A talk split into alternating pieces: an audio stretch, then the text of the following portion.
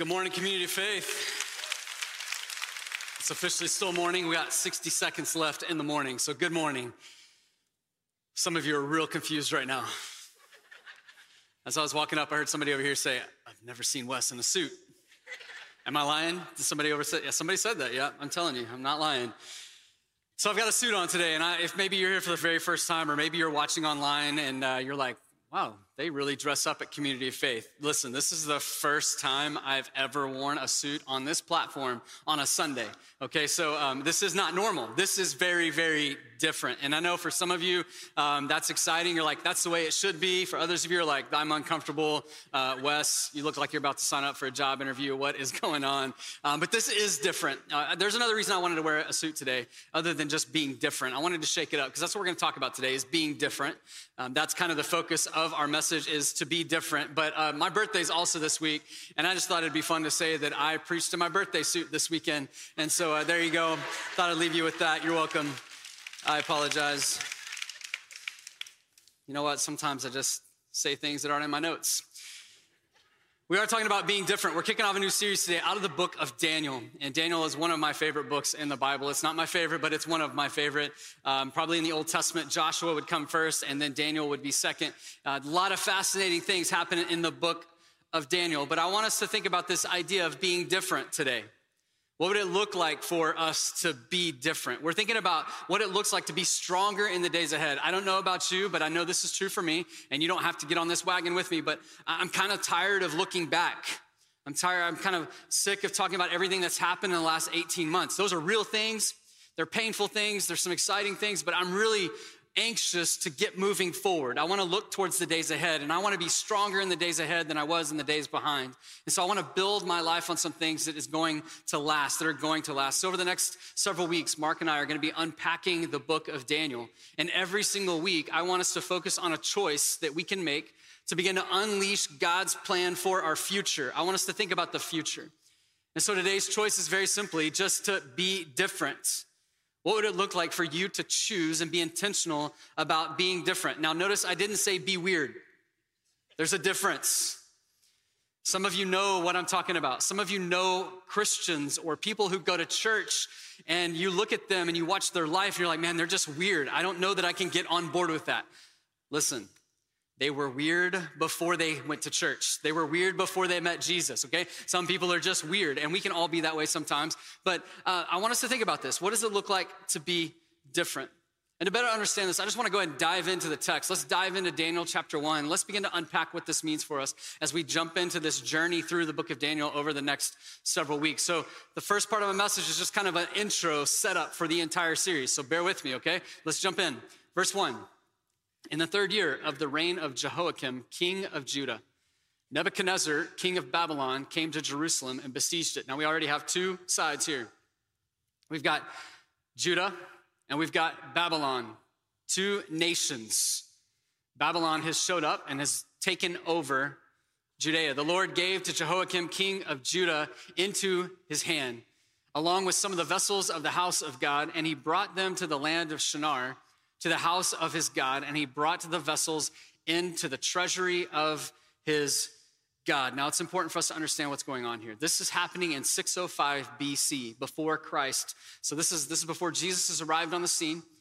We're reading about this, this scenario that God had warned his people about. He had warned the people of Judah, he had warned the Israelites that if they didn't turn back to him and become fully devoted to him again, then they were going to be taken captive by the Babylonians. They would be destroyed by the Babylonians. And so they choose to not return to God. They choose to not trust God and his goodness and his power and his strength and his plans for their future.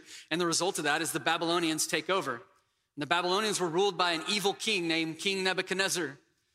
Now, not only did King Nebuchadnezzar want to destroy the Israelites, but he also wanted to erase any memory or anything that would resemble the worship of the one true God. Anything that would resemble Yahweh. He wanted to completely destroy it. So he didn't just take over their city, he destroyed their temple. And he took things out of the temple for himself that would be valuable for himself. And so he began to take this on. And he, what, he, what he wanted to do is he wanted to completely eradicate anything that had to do with Yahweh, the one true God. Let's continue on in verse 3. It says this It says, Then the king ordered Ashpenaz, I'm just going to call him Ash for moving forward because I just get uncomfortable saying that. Sorry. Um, a little bit of a fifth grade middle school boy in all of us. The chief of his officials to bring in some of the sons of Israel, including some of the royal family and the nobles, youths in whom was no defect, who were good looking. So automatically, some of us are out already. I'm out, all right? We're good looking, showing intelligence in every branch of wisdom, endowed with understanding and discerning knowledge, and who had ability for serving in the king's courts. Now, something interesting is happening here. Nebuchadnezzar and the Babylonians have taken out Judah. They've destroyed the temple. They're trying to erase any thoughts or any idea of the one true God. But then they decide to take specific people and they kidnap them. And they're going to take them back to the kingdom. And so they're looking for specific kinds of people. They're looking for the, the tall, dark, and handsome young men. I mean, these are, these are probably, scholars believe, these, these guys were 12 to 15 years old. So middle school, early high school aged. And these, these guys are literally human trafficked from where they were familiar, from home, and taken to an unfamiliar place, the place of the enemy. In other words, those who were voted most likely to succeed by their peers were kidnapped. This is an uncomfortable situation. Families were probably destroyed. They were wrecked, they were pulled apart. Some were killed. Hopes and dreams for the future completely gone. You can imagine the grief, the hurt, the trauma experienced by the people of Israel. As we continue in the story, we're going to learn about Daniel, Azariah, Mishael, and Hananiah Four specific guys that I think we can learn something for. But before we dive into it some more, I think it's important for us to just pause for a second and recognize the situation is an incredibly difficult situation. It's a devastating situation. And some of us have walked into this place today living in the reality of that our, for ourselves, or we've been through that at some point in the past, or we're on the doorstep of a circumstance similar to this. Just this week, we hosted two large funerals on our campus. Wednesday, we had the the celebration of life for a Harris County deputy, Sean Waters, 42 years old, passed from COVID. That's a tragic circumstance. Yesterday, we celebrated the life of a 16 year old who tragically lost her life, was grown up at Community of Faith. We celebrated her life, celebrated her faith in Jesus, and the reality of the hope that we have because of that for her future and for ours. But those are real, heavy, difficult situations, and many of you represent similar situations. I would ask that you would continue to pray for both those families, the Garcia family and the Waters family. But I want you to know my heart today. I'm not standing up here today. I don't want us to move through this teaching series with this mindset that I'm just trying to get you to suck it up or to get tougher or, hey, we're going to be stronger and, and make this, make it through this time. I mean, we don't really even like those kind of people, do you? You know, the person that you kind of spill out all the things going on in your life that are overwhelming, and they just say, well, you know, that's really not that bad. Like, it, it, it could be worse. Like, don't you just want to punch that guy in the face? I don't want to be that guy today. Or the person, when you tell them how bad things are going on in your life, they have to top you and tell you all the things going on in their life that are so much worse. That's not what my intent is for us today. My intent for us today is to know that even in an impossible, overwhelming situation, it's possible that you can overcome that. But you get to decide that today. You get to decide today will I be stronger tomorrow? You see, I don't think our circumstances are going to change today. But the way you see your circumstances and the way that you see your future despite your circumstances can change. Because the reality is, is some of you walked in experiencing a busted marriage. And when you walk out tonight, today, or when you tune off of this live stream, that marriage is still going to be busted up when you leave. Maybe you're unemployed. The reality is, is you're going to walk out of here still unemployed. Maybe you have a prodigal child making poor choices that are devastating to you. Reality is, is nothing that's going to happen in here is going to necessarily change that. Those are real circumstances. But I don't think they have to be paralyzing circumstances. Maybe today we get to change our focus despite those circumstances. And we see this happening for these four guys, for these that have been taken prisoner by the Babylonians. Look how the story goes on. He ordered him to teach them, him being Ash, he ordered him to teach them the literature and language of the Chaldeans. Anywhere I've highlighted something, it's important to think about that. Maybe if you're following along in your Bible or you're taking notes, underline that, um, follow along with that. I would encourage you to take notes through this entire series because I think it's going to be shaping and forming for every single one of us. It says, teach them the literature and the language. So there, there's this indoctrination process beginning to happen. The king appointed for them a daily ration from the king's choice food and from the wine. So they're being given the king's food. That's a big deal, which he drank, and appointed that they should be educated three years, at the end of which they were to enter the king's personal service. Eat this food, learn these things for three years, and you'll be promoted. You'll be elevated. You'll have more influence. You'll have more authority. You'll have more power. Now, among them from the sons of Judah were Daniel, Hananiah, Mishael, and Azariah. And it continues on. It says, Then the commander of the officials assigned new names to them. So they're changing their name. And to Daniel, he assigned the name Belteshazzar, to Hananiah, Shadrach, to Mishael, Meshach, and to Azariah, Abednego. This is an interesting scene that's taking place. It's a devastating scene that's taking place for these young boys. But you see this indoctrination process begin to take place. It's the scheme of Babylon. And I think it's important for us to understand and recognize this for ourselves and what this means for us today, because the Babylonian scheme is still working today. We're reading about the literal kingdom of Babylon in the book of Daniel. But you know that Babylon and the ideology of Babylon and what it means is represented throughout all of Scripture. We read about the land of Shinar in the first couple verses of what we read this morning. The land of Shinar is also mentioned in Genesis chapter 11, verse 2, where the first city of man was created. It's where people gathered together to build the Tower of Babel, Babylon. And then you see John mention Babylon in his apocalyptic vision in the book of Revelation. Paul references Babylon when he's talking about the Roman Empire. All throughout scripture, you see this idea of Babylon, Babylonian culture. There's a scheme. The Babylonian culture is a culture focused on man, focused on what's best for man, focused on what man wants to do, in complete opposition to the one true God. So you have these two forces. And these two forces are still working today. It's happening behind the scenes of your life and my life. There's a kingdom of darkness. There's an enemy who is working to get you to focus on yourself, that's getting our culture to focus on ourselves, and to get our culture to get far away and removed from any existence, understanding, acknowledgement of the one true God. That's what we see throughout the book of Daniel. We see this happening. We see this literally happening in the kingdom of Babylon. But please understand, there's a very intentional battle still going on today.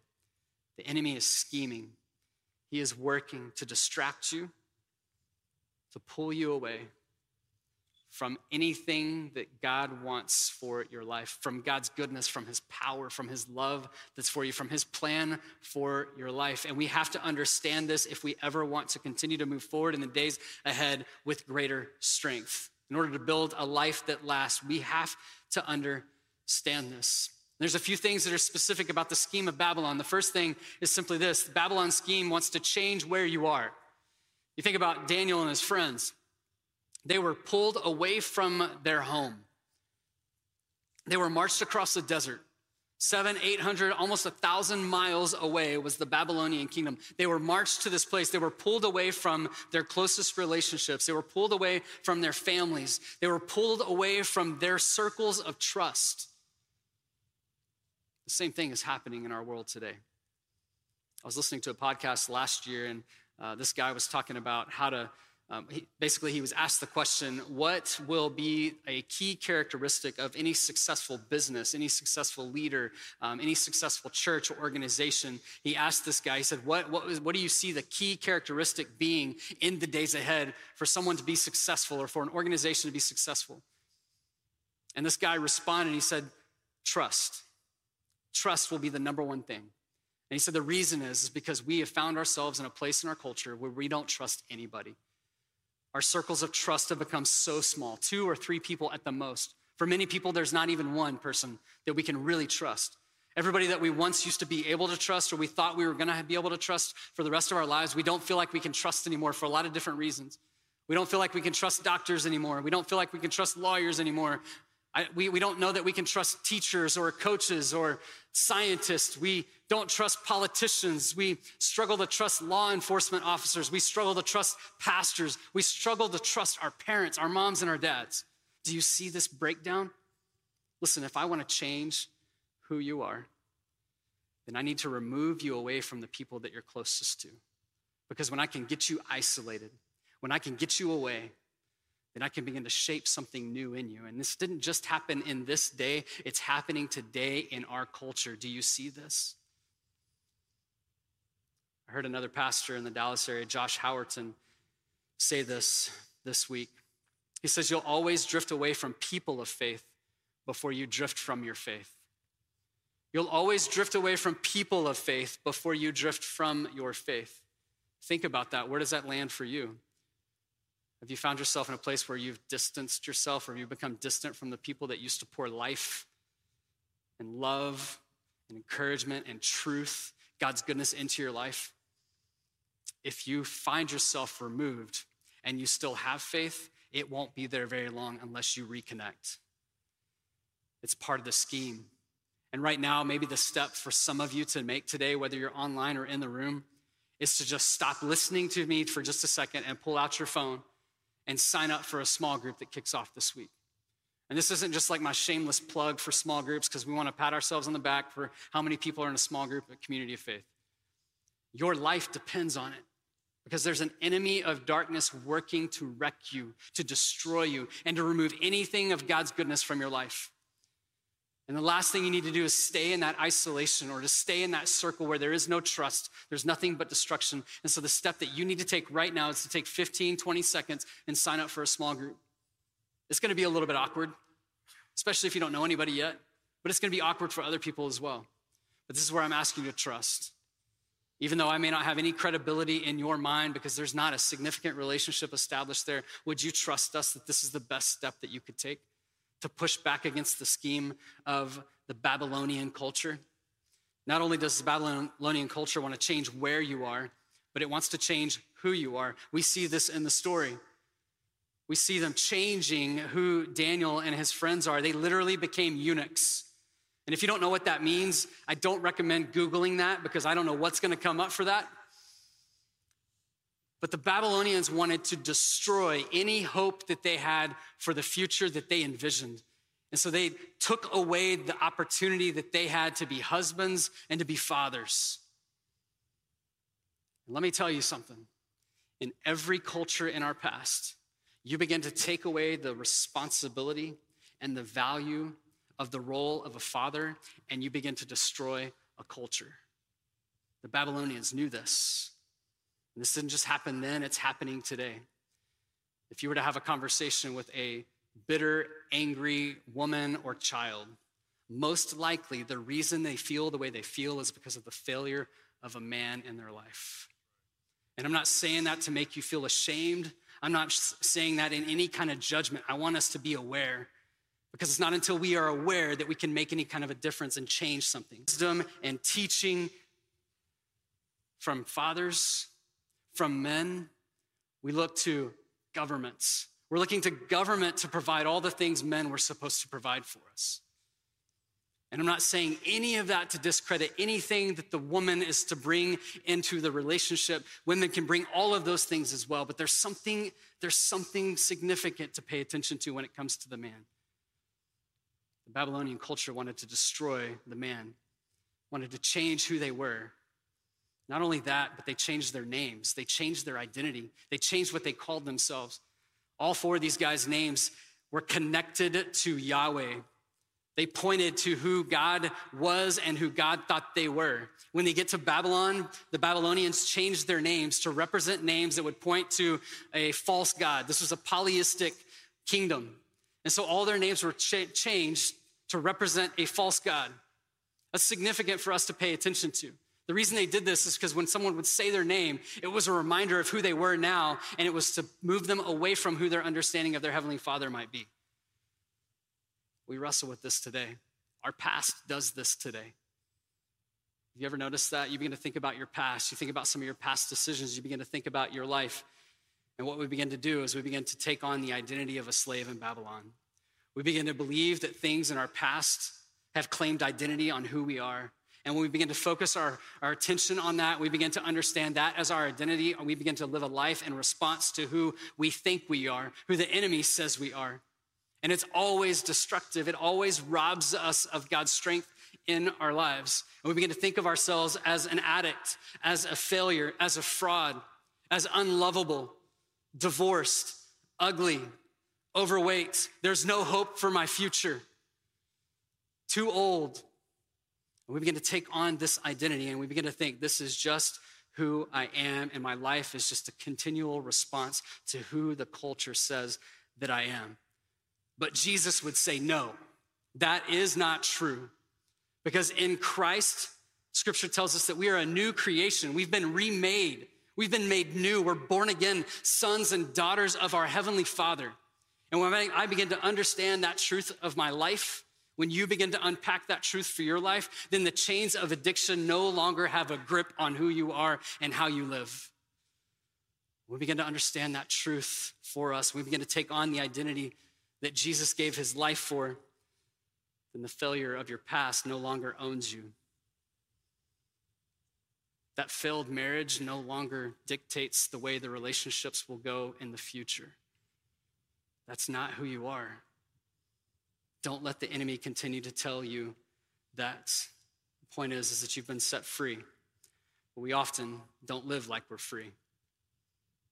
But we see with what Daniel does in just a second, you can live free even in captivity. You see this with Daniel. The last thing that they do is they change what you believe. The Babylonian scheme will change what you believe. We, we heard about a three year indoctrination. It's subtle, it's slick.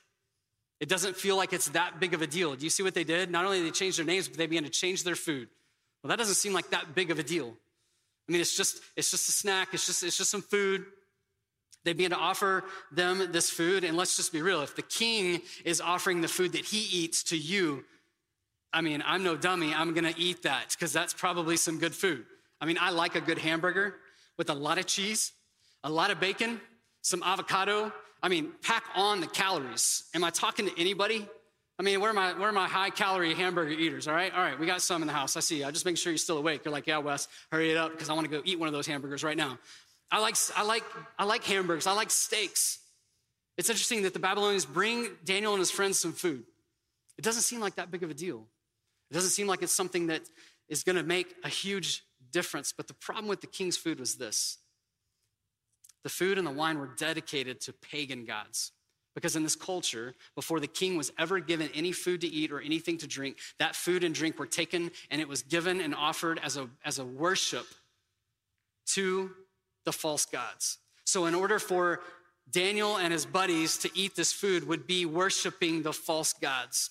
It would be compromising on their faith. It would be compromising on who God is for their life. They remembered back to Exodus 34, where it says, Don't eat meat sacrificed to idols. That's a very clear black and white instruction for how to live.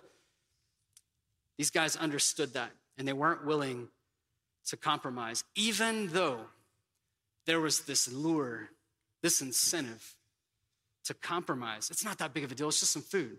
But you know what will happen? Eat the king's food and you'll be better off.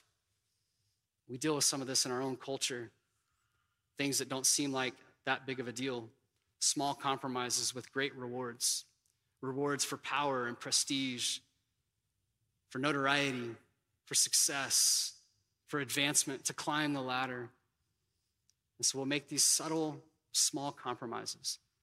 Still living 98% of what we know we're supposed to do, but compromising on the 2%. And we begin to let these things infiltrate our minds. You and I are being educated, we're being indoctrinated through media, through television, through Netflix, through social media, through all that we invest our time in and all that we take in. Everything that goes in has to come out and it begins to change who we are. And we have to be careful. And I'm not saying any of those things are bad. I have a cell phone, I have social media, I have Netflix, I watch all kinds of things. I just want us to be careful what it's what we're allowing it to us allowing it to do in our lives. Babylon wants to rob you of God's goodness. That's that's the key. And so the question you need to ask yourself today is where is Babylon's scheme robbing you of God's goodness in your life?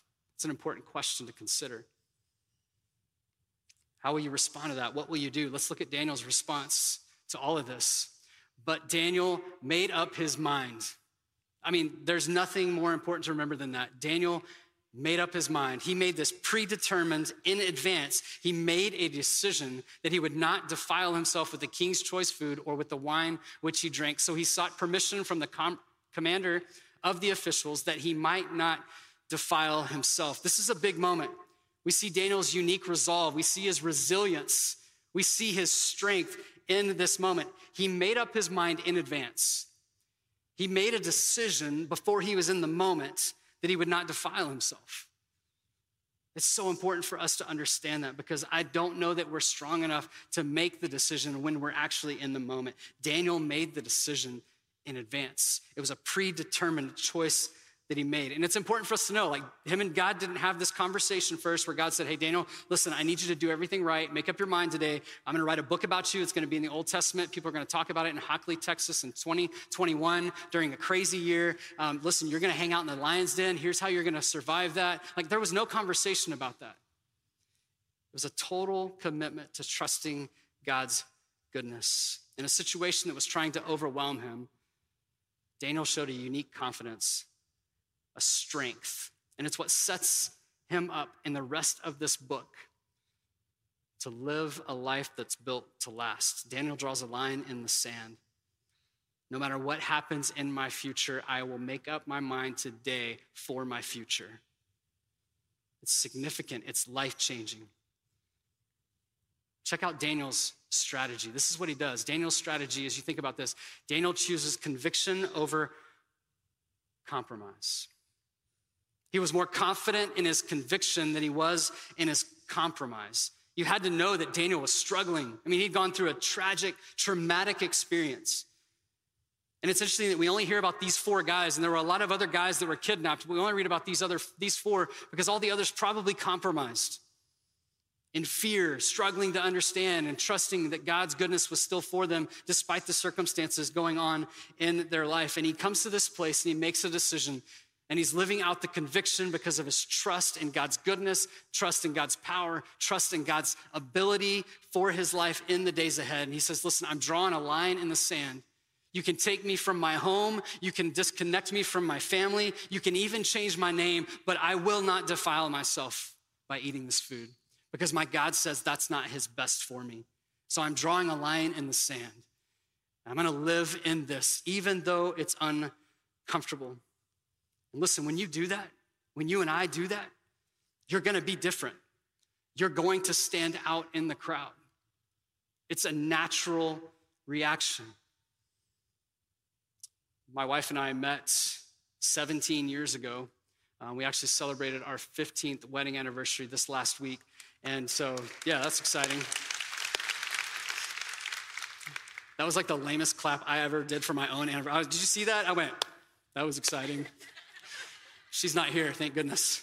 Um, but it really is exciting, and here's why. When I met Brandy, we were both students at Texas A&M, and uh, we both had experienced a broken home. Both of our parents had walked through divorce, and we had felt the impacts of that. And so we got to know each other for several months before we actually started dating. And then when we started dating, I remember us having a conversation where we started to talk about like what a relationship would look like, even if we were to get married one day. And we were both committed to do whatever it took to have the best relationship possible. We wanted to honor God in our relationship. We wanted our family one day to be in a marriage and in a, in a, family dynamic and in a home that honored God and knows God. And we wanted to protect our kids from anything that would destruct or destroy anything in their life. And so we were committed to doing what we thought was best. And we believed that that was trusting God. And so we made a decision right out of the gates that we were not going to, man, in the first hour I called it jiggy jiggy, and I don't know why I said that we weren't gonna go there. There wasn't gonna be any bump and grind. There wasn't gonna be any, whatever you wanna call it. I'm trying to protect anything that someone who maybe doesn't understand what I'm talking about yet, just trying to protect you from some awkward conversations on the way home. So by doing that, I've made it really awkward and uncomfortable right now. But you get my drift. But we made a decision in advance because here's what I know. If we had not made the decision in advance, then we would have found ourselves in a moment unable to make the decision in the moment. And so we made a decision because we trusted God's best for us. And for two years, we dated and then we were engaged before we got married. And listen, we got married and we got the Gatorade out and we made up for lost time, okay? And it was awesome. And I know some of you are thinking, well, that's great, Wes. That's kind of weird and makes me uncomfortable. I had somebody say to me one time, I was talking about that with some friends, not on a stage like this, and somebody said, Well, Wes, that's great, but man, I just don't think that works for me. And, and you're a pastor, and you probably never think about doing that anyways. And I'm like, Bro, what? I'm a pastor, so that disqualifies me from hormones and being attracted to somebody. And I mean, I think my wife is gorgeous. I mean, she is fine. And I love her and I have feelings for her and affection for her, and she feels that way for me. I don't know about the fine part, but all the other stuff I think it qualifies. And listen, if we'd have gotten stuck in a moment and we hadn't made that decision in advance, then we would have failed in that commitment. We would have compromised on God's goodness for our life, and we didn't want to compromise. And listen, we haven't always gotten everything right in our lives, but I think we got that right. And I'm thankful for that. And I don't say that to judge you because maybe that's not the route you took. And listen, that's okay. I don't, I, you, you don't have to worry about that. My point is, is that there's value in trusting conviction over compromise. Maybe it's time that you start turning away and walking away from some conversations that are happening that are destructive. Maybe it's time to have a conversation with someone, to begin to interact with someone in a respectful dialogue. Notice how he moves forward in this, in this living out conviction over compromise. He says, please, He's, he goes to the commander and he says to him, he comes up with this plan. He says, please, like there's respect here. This commander has authority over Daniel's life. He says, please test your servants for 10 days and let us be given some vegetables to eat and water to drink. Then let our appearance be observed in your presence and the appearance of the youths who are eating the king's choice food, and deal with your servants according to what you see. Daniel's not willing to compromise. But notice, in his living out his conviction, he doesn't become insanely irate. He doesn't begin to rage against everybody who disagrees with what he thinks or wants to live by different convictions. He chooses respect over rage. And I think this is such a valuable thing for us to pay attention to today because we live in a world that's so incredibly divided. We're shouting at each other from the rooftops, shouting at each other from the opposite ends of the aisle, from the opposite ends of the Facebook rooms. We are so irate about what we believe. We want everybody else to know it. Notice Daniel makes a plan. He respectfully pulls the authority aside and he says, Hey, listen, I respect your authority. And listen, I'm going to go to your school and I'm going to do a lot of the things that you asked me to do, but I, am sorry, I just won't compromise here. And I need you to know that. But here's a plan that maybe we could pursue. Here, here's an alternative so that we can meet in the middle. There's a conversation, there's a dialogue. What would that look like for us to begin to step into that? To choose respect over rage when we begin to live this out Listen, that's going to make you different. And there's value in being different. You see this in Daniel's life. He chooses respect over rage, and then he chooses faith over fear. I mean, Daniel's had the rug pulled out from underneath his life. He finds himself in a place where most people in a, the same situation would have completely doubted or even just walked away from God and said, God, if you're good, I, I, I can't handle this. There's just no way this would happen. Daniel's got to be terrified, still dealing with the trauma, with the, the just the, the chaos that he's walked through and remembering that. Yet, even in that, he had the ability to remember that God is good and that God is able and that God is for him. And he chose to respond out of faith rather than fear. And I think we struggle with that in our world. The Babylonian scheme becomes so overwhelming. So we find ourselves in an overwhelming situation. We begin to just kind of stuff it inside. We begin to uh, just pull away from everybody else, and we don't really do anything. We don't respond. But what we're actually doing is responding. Fear is forcing us to respond by not doing anything. And it's dangerous. Don't let Babylon rob you of God's goodness in your life. Daniel chooses faith over fear. He makes up his mind in advance. He makes a predetermined decision. That might be the decision that you need to make today. Notice what happens in verse 9. This is awesome. Now, God granted Daniel favor and compassion in the sight of the commander of the officials. You see this? Immediately, Daniel responds He responds to his conviction respectfully. He chooses faith over fear, and God responds. Now, God. Listen, God is a right now God. I think sometimes we get stuck in thinking, God, you were back then, or when, God, when will you, God? We begin to think about that because we don't see it or we don't feel it in the moment. But listen, even though you can't see it, even though you don't feel it right now in this moment, God is working right now on your behalf for your good, for his plans for your life. He wants to unleash something in you. And even when you don't feel it, he's asking you to trust him. For Daniel, he had strong beliefs. He was strong in his faith, and he responded in that. And in that, God responded. And he responded with promotion. He responded with giving him more influence. Daniel was different, but he found more influence in his life. He's still in Babylon. He's still hurting. He's still struggling with all the things. He's still not back home where he was, not where it was familiar and safe, but yet God worked anyways because Daniel responded. He chose to be different. And then we skip down to verse 17 and land this plane. It says, As for these four youths, God gave them knowledge intelligence, in every branch of literature and wisdom. I mean, this is, this is crazy because they were deceived to think that if you eat this food, the king's food, then you're going to experience these things. But God says, hey, hey, hang on a second, trust me. And watch what God does. He gives them knowledge, intelligence in every branch of literature and wisdom. Daniel even understood all kinds of visions and dreams. When we respond with faith, God always responds with more than what we imagined he was going to respond with. He gives more than they were going to get. Look what it says after that. It continues on. Then at the end of the days, which the king had specified for presenting them, the commander of the officials presented them before King Nebuchadnezzar. So this is like the defining moment. We've got to take you before the king. And remember what Daniel said. He said, Hey, trust us. Let us eat the vegetables and drink the water for 10 days and then present us for the king and see what he thinks. But I think we're going to be okay. I think we'll actually be better than the others. Then the king talked with them. And out of them all, out of all of those who had been brought from Judea or Judah to Babylon, the four, not one of them was found like Daniel, Hananiah, Mishael, and Azariah. So they entered the king's personal service. In other words, they were promoted. They were given influence. Why? Because they were different. Look what it says. As for every matter of wisdom and understanding about which the king consulted them, he found them 10 times better. I'm not a math genius, but that's a lot. That's significant. 10 times better than all the magicians and conjurers who were in all his realm. I mean, this is supernatural. God is supernaturally working in Daniel's life, and Daniel continued until the first year of Cyrus the king. Don't miss what God does. They're the healthiest, the smartest, the strongest. He's given them supernatural gifts and abilities and talents. This is an unbelievable thing, but I don't want us to miss that last verse. He continued until King Cyrus. This is influence to the max. Because there was King Nebuchadnezzar, and then there was King Nebuchadnezzar II, and then there was Belteshazzar, Belteshazzar I hate that name. I, I don't know. I've struggled to say it all day.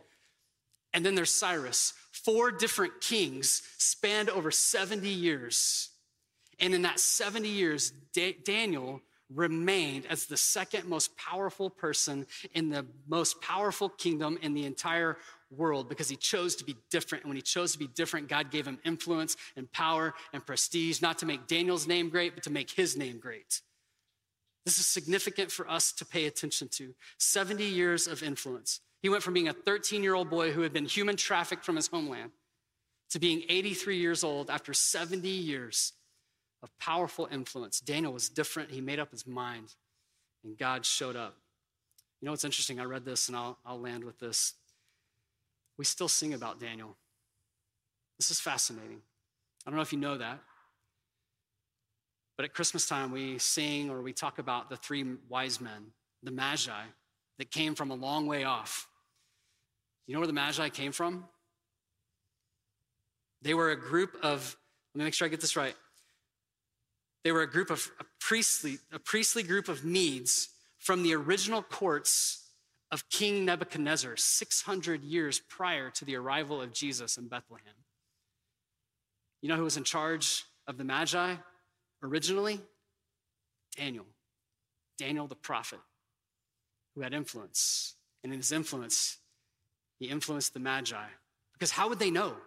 How would they know to go 800 miles away to a place called Bethlehem to find the King of the Jews, the one who rescued you and me from ourselves, the one we celebrated and remembered during communion? Why would they know to even go look for him?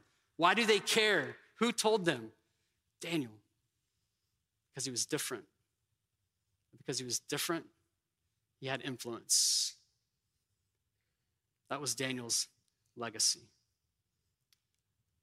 Here's my challenge to you today be remembered for being different rather than forgotten for blending in. I would rather be remembered for being different than being forgotten for blending in. Let me ask you this. I ask my boys this question all the time in different situations Are you a thermometer or are you a thermostat? A thermometer gauges the temperature of a room, of a house, of an environment. A thermostat adjusts the temperature in an environment.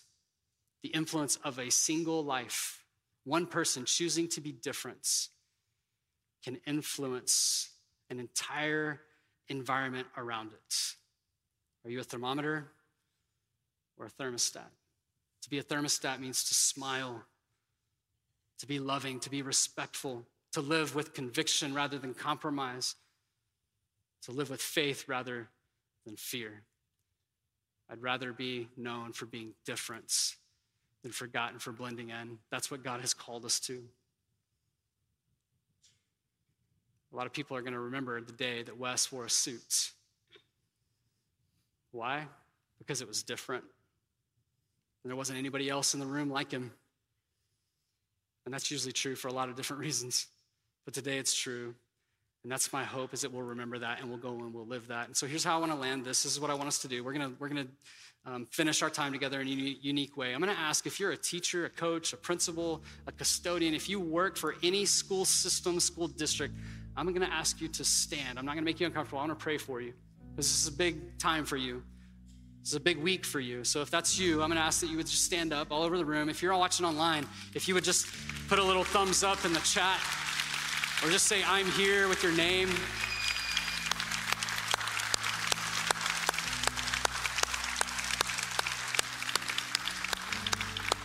Here's what I want to do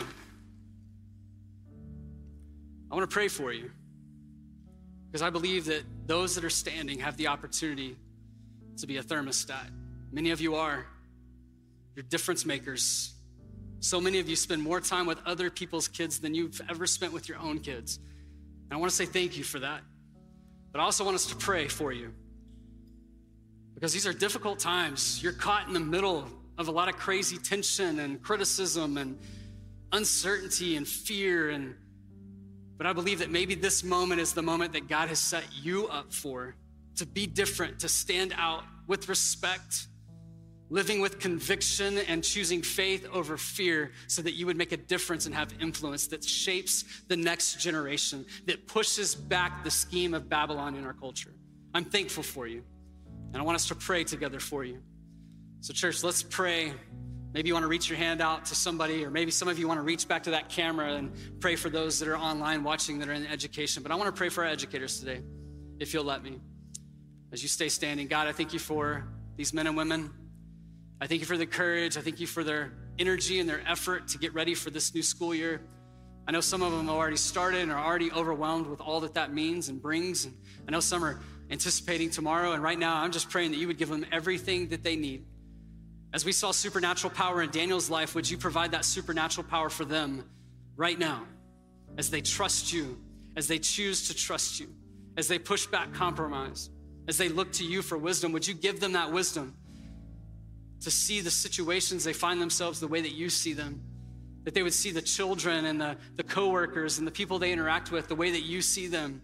Give them influence, give them power to make a difference. God, as they lay their heads down tonight and the rest of this school year, would you allow their minds to turn off so they can actually rest, push back anxiety and stress? Would your peace overwhelm them so they can rest and be energized for the next day, to go out the next day and to live on purpose to make a difference in the lives of so many. Thank you for them. Give them good health, protect them from sickness, Protect them from unnecessary criticism. Just protect their hearts, their minds, their bodies this year. We trust you for that. We know you care even more about them than we do. So we're thankful. We ask with a lot of confidence in Jesus' name. Amen.